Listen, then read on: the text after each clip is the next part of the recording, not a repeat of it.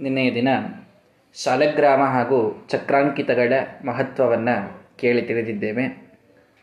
ಯಾವ ಪ್ರದೇಶದಲ್ಲಿ ಶಾಲಗ್ರಾಮ ಚಕ್ರಾಂಕಿತಗಳಿರ್ತವೋ, ಸುತ್ತಲಿನ ಮೂರು ಯೋಜನದ ಜಾಗ ಅದು ಕ್ಷೇತ್ರ ಅಂತ ಆಗ್ತದೆ ಅಂತ ಶ್ರೀಮದಾಚಾರ್ಯರು ತಿಳಿಸಿಕೊಟ್ರು. ಈ ಎರಡು ಮುಖ್ಯವಾದ ಸನ್ನಿಧಾನಗಳಿಗೆ ನೈವೇದ್ಯ ಅಭಿಷೇಕ ಮಾಡಿದ್ದು ಅದು ತೀರ್ಥ ಅಂತಾಗ್ತದೆ ಬ್ರಹ್ಮಹತ್ಯೆ ಮೊದಲಾದ ದೋಷಗಳನ್ನು ಕೂಡ ಕಳೆಯುವಂತಹ ಒಂದು ಸಾಮರ್ಥ್ಯ, ಆ ಒಂದು ನೀರಿಗೆ ಇದೆ. ಅಷ್ಟು ಪವಿತ್ರವಾದದ್ದು ಆ ತೀರ್ಥ, ಆ ಶಾಲೆಗ್ರಾಮ ಚಕ್ರಾಂಕಿತಗಳು. ಇವು ಇದ್ದಲ್ಲಿ ಮೋಕ್ಷವೇ ಸಿಗುತ್ತದೆ ಅನ್ನೋದರಲ್ಲಿ ಸಂಶಯವಿಲ್ಲ ಅಂತ ಶ್ರೀಮದಾಚಾರ್ಯರು ತಿಳಿಸಿದರು. ಅದರ ಜೊತೆಗೆ ಒಂದು ಮಹತ್ವದ ಮಾತನ್ನು ತಿಳಿಸ್ತಾರೆ. ಹಾಗಾದರೆ ವ್ಯಾಪ್ತೋಪಾಸಕರು ಅಂತಿದ್ದಾರೆ. ಎಲ್ಲ ಕಡೆಗೆ ಭಗವಂತನನ್ನು ಕಾಣ್ತಾರೆ.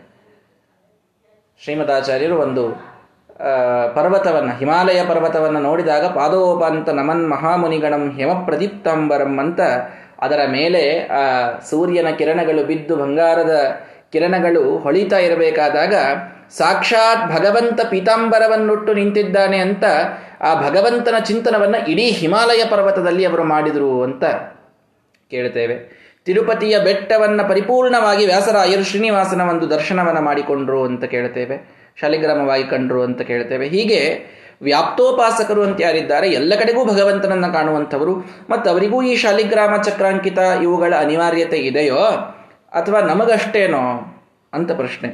ಹರಿಣಾ ಮುಕ್ತಿದಾನೀಹ ಮುಕ್ತಿಸ್ಥಾನಾನಿ ಸರ್ವಶಃ ಸ ಯಸ್ಯ ಸರ್ವಭಾವೇಶು, ತಸ್ಯ ತೈ ಕಿಂ ಪ್ರಯೋಜನಂ. ಅದಕ್ಕೆ ತಿಳಿಸಿಕೊಡ್ತಾರೆ,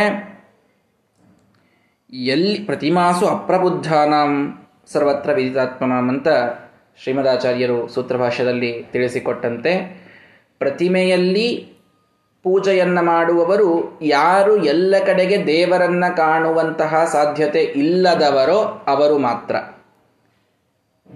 ಎಲ್ಲ ಕಡೆಗೆ ಭಗವಂತನನ್ನ ಕಾಣುವಂಥವರಿಗೆ ಒಂದು ಪ್ರತೀಕವೇ ಬೇಕು ಅನ್ನುವ ಅನಿವಾರ್ಯತೆ ಇಲ್ಲ. ನ ಪ್ರತೀಕೇ ಹಿ ಸಹ. ಸೂತ್ರದಲ್ಲಿ ಶ್ರೀಮದಾಚಾರ್ಯ ವೇದವ್ಯಾಸ ತಿಳಿಸಿಕೊಡ್ತಾರೆ, ಆ ಪ್ರತೀಕ ಏನು ಕಾಣ್ತಾ ಇದೆ, ಅದೇ ಭಗವಂತ ಏನಲ್ಲ. ಈ ಶಾಲಿಗ್ರಾಮನೇ ಭಗವಂತ, ಈ ಚಕ್ರಾಂಕಿತನೇ ಭಗವಂತ. ಚಕ್ರಾಂಕಿತ ಇಷ್ಟು ಸಣ್ಣ ಚಕ್ರಾಂಕಿತಗಳು ಇರ್ತವೆ ಕೆಲವರ ಮನೆಯಲ್ಲಿ. ಅಷ್ಟೇ ಇದ್ದಾನ ಭಗವಂತ. ಅದರೊಳಗೆ ಅಷ್ಟರಲ್ಲಿ ಇದ್ದಾನೆ. ಅರ್ಥಾತ್ ಅದರೊಳಗೆ ಅಷ್ಟೇ ಅನುರೂಪವನ್ನು ತೆಗೆದುಕೊಂಡು ಇದ್ದಾನೆ ಅಂತ ಹೇಳಬೇಕು. ಅಂತೂ ಭಗವಂತ ಅದರೊಳಗೆ ಇದ್ದಾನೆ ಅಂದ ಮೇಲೆ ಎಲ್ಲ ಕಡೆಗೆ ಭಗವಂತನನ್ನ ಕಾಣುವಂಥವರಿಗೆ ಇದು ಅನಿವಾರ್ಯ ಅಂತಾಗಲಿಕ್ಕಿಲ್ಲ. ಆದರೆ ಮುಕ್ತಿಸ್ಥಾನ ಸರ್ವ ಇದು ಮುಕ್ತಿಸ್ಥಾನ ಅಂತನ್ನುವುದು ಮಾತ್ರ ನಿಜ. ಅರ್ಥಾತ್ ಅವರೂ ಕೂಡ ಪೂಜೆಯನ್ನ ಮಾಡುವಾಗ ಅದನ್ನ ಬಳಸ್ತಾರೆ. ಅದನ್ನ ಇಟ್ಟುಕೊಂಡು ಪೂಜೆಯನ್ನ ಮಾಡುತ್ತಾರೆ. ಶ್ರೀಮದಾಚಾರ್ಯರ ಪೂಜೆಯನ್ನ, ಪೂಜೆಯ ವೈಭವವನ್ನು ವರ್ಣಿಸುವಾಗ ಪುರಂದರದಾಸರು ಹೇಳ್ತಾರೆ, ಮಧ್ವರಾಯರ ದೇವತಾರ್ಚನೆಯ ಅಂತ ಹೇಳುವಾಗ ಎಲ್ಲದರ ವರ್ಣನೆ ಮೂಲ ರಘುಪತಿ ಒಂದು, ಮುದ್ದು ಜಾನಕಿ ಒಂದು. ಎಲ್ಲ ಪ್ರತಿಮೆಗಳೂ ಬಂತು. ಶಾಲಗ್ರಾಮಗಳನ್ನು ವರ್ಣನೆ ಮಾಡಿದ್ದಾರೆ. ಸುದರ್ಶನಗಳು ಚೆಲ್ಲುವ ಸುದರ್ಶನಗಳು ಐದು, ಚಕ್ರಾಂಕಿತಗಳೆರಡು ಮತ್ತು ಎಲ್ಲದರ ವರ್ಣನೆ ಬಂದಿದೆ ಅಲ್ಲಿ. ಅನುದಿನ ಅನ್ನಂ ತಸ್ಯ ಸೇವ್ಯಸ್ಯ ಶಕ್ತಿಯ.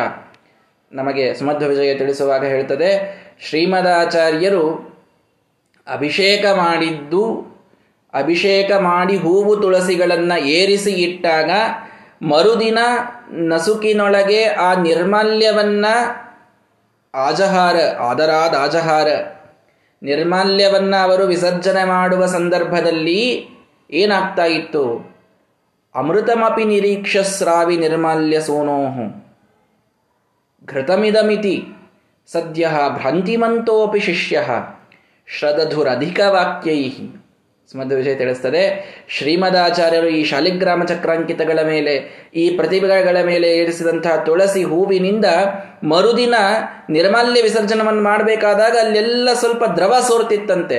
ಓಹೋ ಹಿಂದೇನೋ ತುಪ್ಪದೊಳಗೆ ಬಿದ್ದಿತ್ತು ಕಾಣಿಸ್ತದೆ, ತುಪ್ಪ ಸೋರ್ತಾ ಇದೆ ಅಂತ ಯಾರೋ ಶಿಷ್ಯರು ತಿಳ್ಕೊಂಡಾಗ ಹಿರಿಯರೆಲ್ಲ ಬಂದು ಹೇಳಿದ್ರಂತ, ತುಪ್ಪ ಅಲ್ಲು ಮಾರಾಯ, ಶ್ರೀಮದಾಚಾರ್ಯರು ಏರಿಸಿದ ಪ್ರಭಾವದಿಂದ ಅಮೃತ ಸೋರ್ತಾ ಇದೆ ಆ ಹೂವುಗಳಿಂದ.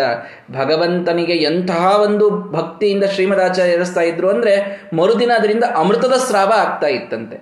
ಹಾಗಾಗಿ ಅವರೂ ಕೂಡ ಪೂಜೆಯನ್ನ ಅಷ್ಟೇ ವೈಭವದಿಂದ, ಅಷ್ಟೇ ಭಕ್ತಿಯಿಂದ ಈ ಶಾಲಿಗ್ರಾಮ ಚಕ್ರಾಂಕಿತಗಳಲ್ಲಿ ಮಾಡ್ತಾರೆ. ಭಗವಂತನನ್ನು ಅದರಲ್ಲಿ ಕಂಡು ಮಾಡ್ತಾರೆ. ಆದರೆ ಅವರಿಗೆ ಅಷ್ಟೇ ಭಗವಂತ ಸೀಮಿತ ಅಂತಲ್ಲ, ಭಗವಂತನನ್ನು ವ್ಯಾಪ್ತವಾಗಿ ಅವರು ಉಪಾಸನೆ ಮಾಡ್ತಾರೆ. ಆದರೂ ಪೂಜೆ, ಇದು ಅವರು ಮಾಡುವಂಥದ್ದು ಅಂದ ಮೇಲೆ ನಮಗಂತೂ ಇದು ಅತ್ಯಂತ ಅನಿವಾರ್ಯ ಅಂತನ್ನೋದನ್ನು ಶ್ರೀಮದಾಚಾರ್ಯ ತಿಳಿಸಿಕೊಡ್ತಾ ಇದ್ದಾರೆ. ಹಾಗಾಗಿ ದೇವರ ಪೂಜೆ ಇದು ಎಲ್ಲರಿಗೂ ಕೂಡ ಮಾಡಬೇಕಾದ ಕರ್ತವ್ಯ ಅನ್ನೋದನ್ನು ತಿಳಿಸಿಕೊಟ್ಟು. ಹೀಗೆ ಈ ಶಾಲಗ್ರಾಮ ಚಕ್ರಾಂಕಿತಗಳ ಬಗ್ಗೆ ತಿಳಿಸಿ ಮುಂದೊಂದು ಸ, ಮುಂದೊಂದು ಪ್ರಸಂಗ ಏನು?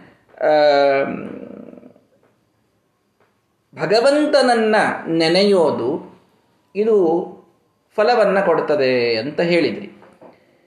ಈಗ ಕೂತು ಜಪ ಮಾಡೋದು, ಪಾರಾಯಣ ಮಾಡೋದು ಇದಷ್ಟೇ ಫಲವನ್ನು ಕೊಡ್ತದೋ ಹೇಗೆ ಅನ್ನೋದಕ್ಕೆ ಒಂದು ಬಹಳ ಸುಂದರವಾದ ಶ್ಲೋಕವನ್ನು ಶ್ರೀಮದಾಚ ಹೇಳ್ತಾರೆ.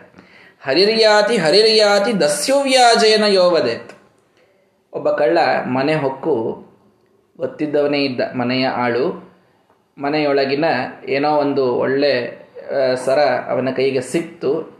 ಸಿಕ್ಕಾಗ ಅದನ್ನು ಕದ್ದುಕೊಂಡು ಹೊರಟ. ಹೊರಟಾಗ ಹೆಣ್ಣುಮಗಳು ನೋಡಿದ್ಲು ಪಾಪ. ತನ್ನ ಸರವನ್ನು ಅವನು ಕದ್ದುಕೊಂಡು ಹೊಂಟಾನೆ ಅಂತ. ಅವನ ಹೆಸರು ಹರಿ ಅಂತಿತ್ತು. ಆ ಕಳ್ಳನ ಹೆಸರು ಅವಳಿಗೆ ಗೊತ್ತಿತ್ತು. ಮನೆಯ ಸೇವಕ ಅವನು.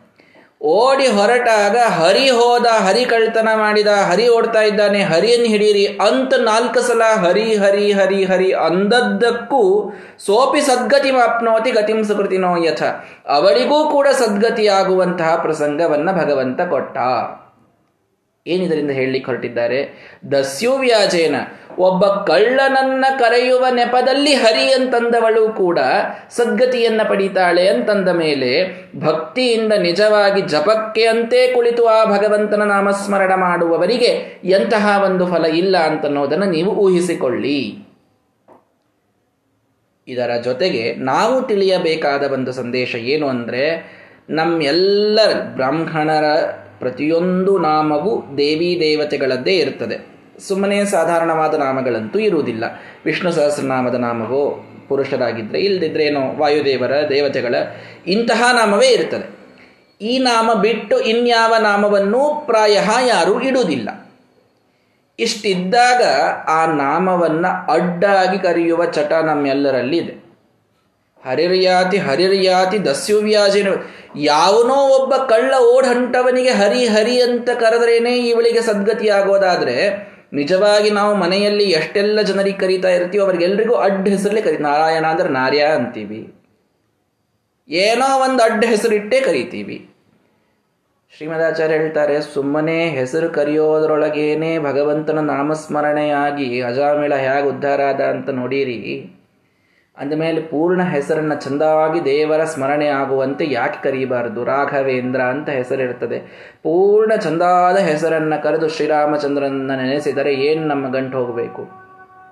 ಸುಮ್ಮನೆ ಕಳ್ಳನಿಗಾಗಿ ಕರೆದ ಹೆಸರೇ ನಮಗೆ ಮೋಕ್ಷವನ್ನ, ಅರ್ಥಾತ್ ಸದ್ಗತಿಯನ್ನು ಪುಣ್ಯವನ್ನ. ಕೊಡೋದು ಅಂತಾದರೆ ನಾವು ಎಷ್ಟೆಲ್ಲ ಜನರ ಹೆಸರನ್ನು ತೆಗೆದುಕೊಳ್ತೇವೆ, ಎಲ್ಲವೂ ದೇವರ ಹೆಸರೇ ಇರ್ತದೆ. ಅದನ್ನು ಅನುಸಂಧಾನಪೂರ್ವಕವಾಗಿ ತೆಗೆದುಕೊಂಡ್ರೆ ನಮಗೆ ಎಂಥ ಫಲ ಬರುತ್ತದೆ ಅನ್ನುವುದನ್ನು ಅರ್ಥ ಮಾಡಿಕೊಳ್ಳಿ. ಹಾಗಾಗಿ ಯಾರಿಗೂ ಕೂಡ ಒಂದು ರೀತಿಯಲ್ಲಿ ತಪ್ಪು ಹೆಸರುಗಳನ್ನು ಕರೆಯಬೇಡಿ. ಹೇಗೆ ಭಗವಂತನ ಹೆಸರು ಅವರಿಗೆ, ಅವರ ತಂದೆ ತಾಯಿಗಳು ಇಟ್ಟಿದ್ದಾರೋ ಆ ರೀತಿಯಲ್ಲಿ ಅವರನ್ನು ಕರೆಯಿರಿ ಬಹಳ ಫಲ ನಮ್ಮೆಲ್ಲರಿಗೆ ಬರ್ತದೆ. ಇಷ್ಟೇ ನಮ್ ನಾವು ಮಾತಾಡೋದ್ರೊಳಗೆ ನೂರ ಎಂಟು ಜನರ ಹೆಸರನ್ನು ನಿತ್ಯದೊಳಗೆ ತಗೊಳ್ತೇವೆ. ಅವರೆಲ್ಲರ ಹೆಸರನ್ನ ಪೂರ್ಣ ತೆಗೆದುಕೊಂಡು ಬಿಟ್ವಿ ಅಂತಂತಂದ್ರೆ ಅದರೊಳಗೇನೆ ದೊಡ್ಡ ಮೋಕ್ಷ ಸಿಕ್ಕೋಗಿರ್ತದೆ ನಮಗೆ. ಅಷ್ಟು ಮಾತಾಡ್ತಿರ್ತೀವಿ ನಾವು. ಮತ್ತು ಅಷ್ಟು ಹೆಸರು ಕರಿತಿರ್ತೀವಿ. ಅಷ್ಟು ಪುಣ್ಯ ಒಮ್ಮಿಂದೊಮ್ಮೆ ಬಂದು ಬಿಡ್ತದ್ರಿ ಹಾಗಾಗಿ ಎಂದಿಗೂ ಅಡ್ಡು ಹೆಸರಿನಿಂದ ಕರೆಯೋದು ಸರಿಯಲ್ಲ. ಪೂರ್ಣ ಹೆಸರನ್ನು ಕರೆಯೋದು ಆ ಈ ಮುಂದಿದ್ದವನು ನಿಮ್ಗಿಂತ ಸಣ್ಣವನಿರಬಹುದು. ಆದರೆ ಆ ನಾಮ ಭಗವಂತನದು ಅನ್ನುವಂಥ ಅನುಸಂಧಾನದಿಂದ ಕರೆದ್ರೆ ಅಲ್ಲಿ ನಮಗಂತೂ ಫಲ ಇದೆ ಅಲ್ಲ ನಮಗಂತೂ ಪುಣ್ಯ ಇದೆ. ಆ ಪುಣ್ಯದ ಲೋಭಿಗಳಾಗಿ ನಾವು ಆ ರೀತಿಯಲ್ಲಿ ಆ ಅನುಸಂಧಾನಕ್ಕೆ ತಂದುಕೊಂಡು ನಾಮವನ್ನು ಕರಿಬೇಕು ಅಂತ ಶ್ರೀಮದಾಚಾರ್ಯ ತಿಳಿಸಿಕೊಡ್ತಾರೆ. ಇದಾದ ಮೇಲೆ ಮುಂದೊಂದಿಷ್ಟು ಪ್ರಮಾಣಗಳು, ಸಿಕ್ಕಾಪಟ್ಟೆ ಪ್ರಮಾಣಗಳನ್ನು ಕೊಟ್ಟು ಭಗವಂತನನ್ನ ಬಿಟ್ಟು ಇನ್ನೊಬ್ಬ ದೇವತೆಯನ್ನ ಸರ್ವೋತ್ತಮ ಅಂತ ಉಪಾಸನೆ ಮಾಡಿದರೆ ಹೇಗಾಗ್ತದೆ ಅನ್ನೋದಕ್ಕೆ ಬೇರೆ ಬೇರೆ ಬೇರೆ ಪುರಾಣಗಳ ಪ್ರಮಾಣವನ್ನು ಶ್ರೀಮದಾಚಾರ್ಯರು ಕೊಡ್ತಾ ಇದ್ದಾರೆ. ಪೂರ್ಣವಾಗಿ ನಾಳೆ ನೋಡೋಣ ಒಂದೆರಡೇ ಶ್ಲೋಕವನ್ನ. ಅದು ಒಂದೇ ಭಾವ ಬರುವಂತಹದ್ದೇ ಎರಡು ಪುರಾಣಗಳಲ್ಲಿ ಬರುವ ಶ್ಲೋಕ. ಏನು? ವಾಸುದೇವಂ ಪರಿತ್ಯಜ್ಯಯೋ ಅನ್ಯಂ ದೇವಂ ಉಪಾಸತೆ. ಕೃಷ್ಣ ಪರಮಾತ್ಮನನ್ನ ಬಿಟ್ಟು ಇನ್ನೊಬ್ಬ ದೇವತೆಯನ್ನ ಸರ್ವೋತ್ತಮ ಅಂತ ಯಾವನು ಉಪಾಸನ ಉಪಾಸನ ಮಾಡ್ತಾನೋ ಅವು ಹೇಗೆ ಮಾ, ಅವನು ಏನು ಮಾಡಿದಂತೆ ಅಂದರೆ ತೆಕ್ವಾ ಅಮೃತಂಸ ಮೂಢಾತ್ಮ ಭುಂಕ್ತೆ ಹಲಾಹಲಂ ವಿಷಂ. ಶ್ರೀಮದಾಚಾರ್ಯರು ಪುರಾಣ ವಾಕ್ಯವನ್ನು ಸ್ಪಷ್ಟವಾಗಿ ಕೋಟ್ ಮಾಡಿ ಹೇಳ್ತಾರೆ, ಚಂದಾಗಿ ಅಮೃತದ ಕಲಶವನ್ನು ಮುಂದೆ ತಂದಿಟ್ಟಿದ್ದಾರೆ. ಕುಡಿಯೋ, ಅಮರನಾಗಿ ಹೋಗ್ತಿ ಅಂತ ಹೇಳ್ತಾ ಇದ್ದಾರೆ. ನನಗಿದು ಬೇಡ, ನನಗದು ವಿಷಾನೇ ಇರಲಿ. ನನಗಿದು ಅಮೃತ ಇದ್ದರೂ ಬೇಡ್ರಿ ನಿಮ್ಮ ಅಮೃತ ತೊಗೊಂಡು ನೀವೇ ಇಟ್ಕೊಳ್ರಿ, ನನಗೆ ಬೇಡದು ಅಂತಂದ್ರೆ ಎಂಥ ಮೂಢಾತ್ಮ ಅಂತವನಿಗೆ ಕರಿಬೇಕು. ತ್ಯಕ್ವಾ ಅಮೃತಂ ಯಥಾ ಕಶ್ಚಿದ್ ಅನ್ಯಪಾನಂ ಪಿಬೇನ್ನರಃ. ಅಮೃತವನ್ನು ಬಿಟ್ಟು ನನಗೆ, ಏ, ನಮಗದೇನು ನಾವು ರಾತ್ರಿ ಕುಡಿತೀವಿ ನೋಡ್ರಿ ಅದರಷ್ಟೇನು ಅಮೃತನೂ ಅದ್ರ ಮುಂದೆ ಏನೂ ಅಲ್ಲ.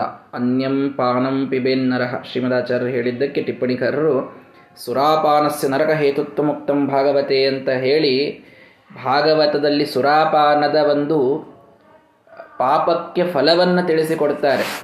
ಸುರಾಪಾನವನ್ನು ಯಾರು ಮಾಡ್ತಾರೋ ಪ್ರಮಾದ ತಪ್ಪಿಯೂ ಸುರಾಪಾನವಾದರೂ ಕೂಡ ನರಕಕ್ಕೊಯ್ದು ಅವರನ್ನು ಹಾಕಿದಾಗ ಅಗ್ನಿಯಿಂದ ಸುಡುಸುಡುತ್ತಾ ಇರತಕ್ಕಂತಹ ದ್ರವವನ್ನು, ಕಬ್ಬಿಣದ ರಸವನ್ನ ಬಾಯಿಯೊಳಗೆ ಸುರಿತಾರಂತೆ. ನರಕದಲ್ಲಿ ಯಮನ ದೂತರು ಸುರಾಪಾನವನ್ನು ಮಾಡಿದ್ದರ ಫಲವನ್ನ ಶ್ರೀಮದಾಚಾರ್ಯರು, ವೇದವ್ಯಾಸರು ಭಾಗವತದಲ್ಲಿ ಏನೇ ತಿಳಿಸಿಕೊಟ್ಟಿದ್ದಾರೆ, ಕಾರ್ಷ್ಣಾಯಸಂ ನಿಕ್ಷಿಪಂತಿ. ಕುದೀತಿರ್ತಕ್ಕಂತಹ ಕಬ್ಬಿಣದ ದ್ರವ ಲಿಕ್ವಿಡ್ ಐರನ್ ಅನ್ನ ಬಾಯಿಯೊಳಗೆ ಡೈರೆಕ್ಟ್ ಆಗಿ ಹಾಕ್ತಾರೆ. ಸತ್ತು ಹೋಗ್ತಾನ್ರಿ ಮನುಷ್ಯ. ಸತ್ತ ಮೇಲೆ ಅಲ್ಲಿ ಹೋಗಿರ್ತಾನೆ. ಏನು ಸತ್ತು ಹೋಗೋದು? ಯಾತನಾ ದೇಹ ಅಂತ ಇರ್ತದಲ್ಲಿ. ಸಾಯುವುದೇ ಇಲ್ಲ. ಬರೀ ದುಃಖ ಪಡುವುದಷ್ಟೇ ಅದು. ಹೀಗಾಗಿ ಅಂತಹ ಕೆಟ್ಟ ಪರಿಸ್ಥಿತಿ ಸುರಾಪಾನ ಮಾಡಿದವನಿಗೆ ಬರ್ತದೆ. ಸುರಾಪಾನ ಮಾಡಿದರೆ ಇಂತಹ ಕೆಟ್ಟ ಫಲ, ಇಂತಹ ಕೆಟ್ಟ ಪಾಪ, ಇಂತಹ ದುರ್ಗತಿ ಅಂತಂದ ಮೇಲೆ ಅದಕ್ಕೆ ಹೋಲಿಸಿ ಶ್ರೀಮದಾಚಾರ್ಯ ಹೇಳ್ತಾರೆ, ಅಮೃತವನ್ನ ಬಿಟ್ಟು ಸುರಾಪಾನವನ್ನ ಮಾಡಿದವ ಎಷ್ಟು ಮೂರ್ಖನೋ, ತಥಾ ಹರಿಂಪರಿತ್ಯಜ್ಯ ಚ ಅನ್ಯಂ ದೇವಂ ಉಪಾಸತೆ. ಭಗವಂತನನ್ನ ಬಿಟ್ಟು ಇನ್ನೊಬ್ಬನನ್ನ ಸರ್ವೋತ್ತಮ ಅಂತ ತಿಳಿದುಕೊಂಡವನು ಅಷ್ಟೇ ಪಾಪವನ್ನ ಪಡೀತಾನೆ. ಅಮೃತವನ್ನ ಬೇಡ ಅಂತ ಹೇಳಿ ಸುರಾಪಾನ ಮಾಡಿದರೆ ಎಂಥ ಪಾಪವೋ? ಭಗವಂತ ಇವನಲ್ಲ ಸರ್ವೋತ್ತಮ, ಇನ್ನೊಬ್ಬರಿದ್ದಾರೆ ಅಂತ ಇನ್ನೊಬ್ಬ ದೇವತೆಯನ್ನು ಉಪಾಸನ ಮಾಡೋದು ಅಷ್ಟೇ ಮಹಾಪಾಪವಾಗಿದೆ. ಆ ರೀತಿಯಲ್ಲಿ ಮಾಡಬೇಡಿ ಅನ್ನುವ ಪದ್ಮಪುರಾಣದಂತಹ ಪದ್ಮಪುರಾಣದ ಮಾತನ್ನ ಹೀಗೆ ಇನ್ನು ನಾಳೆಯಿಂದ ಬಹಳಷ್ಟು ಶ್ಲೋಕಗಳಲ್ಲಿ ಭಗವಂತನನ್ನು ಬಿಟ್ಟು ಇನ್ನೊಬ್ಬ ದೇವತೆಯನ್ನು ಉಪಾಸನ ಮಾಡಿದ್ರು ಉಪಾಸನಾನೇ ಮಾಡಬಾರದು ಅಂತ ಹೇಳ್ತಾ ಇಲ್ಲ. ಪರಿವಾರ ತಯಾಗ್ರಾಹ್ಯ ಅಪಿ ಹೇಯ ಪ್ರಧಾನತಃ. ಬಹಳ ಸ್ಪಷ್ಟ ಇದೆ ರೀ. ಶ್ರೀಮದಾಚಾರ್ಯ ಸಿದ್ಧಾಂತದೊಳಗೆ ನಿಮಗೆ ಸಂಶಯ ಅಂತ ಬರಲಿಕ್ಕೆ ಸಾಧ್ಯನೇ ಇಲ್ಲ. ಯಾವುದನ್ನು ಹೇಳಲಾರದೆ ಉಳಿಸೇ ಇಲ್ಲ ಅವರು. ಎಷ್ಟು ಸ್ಪಷ್ಟ ಹೇಳ್ತಾರೆ ನೋಡ್ರಿ. ಎಲ್ಲ ದೇವತೆಗಳು ಪೂಜ್ಯರೇ, ಪರಿವಾರತಯ. ಭಗವಂತನ ಪರಿವಾರ ಅಂತವರ ಪೂಜೆ. ಅಪಿ ಹೇಯ ಪ್ರಧಾನತಃ. ಅವರೇ ಪ್ರಧಾನ, ಅವರೇ ಸರ್ವೋತ್ತಮ ಅನ್ನೋ ಅರ್ಥದೊಳಗೆ ಅವರು ತ್ಯಾಜ್ಯರು. ಪೂಜ್ಯರು ಪರಿವಾರತಯ. ತ್ಯಾಜ್ಯರು ಸರ್ವೋತ್ತಮತಯ. ಇಷ್ಟು ಸ್ಪಷ್ಟವಾದ ಫಾರ್ಮುಲಾ ಶ್ರೀಮದಾಚಾರ್ಯ ಹಾಕಿಟ್ಬಿಟ್ಟಿದ್ದಾರೆ.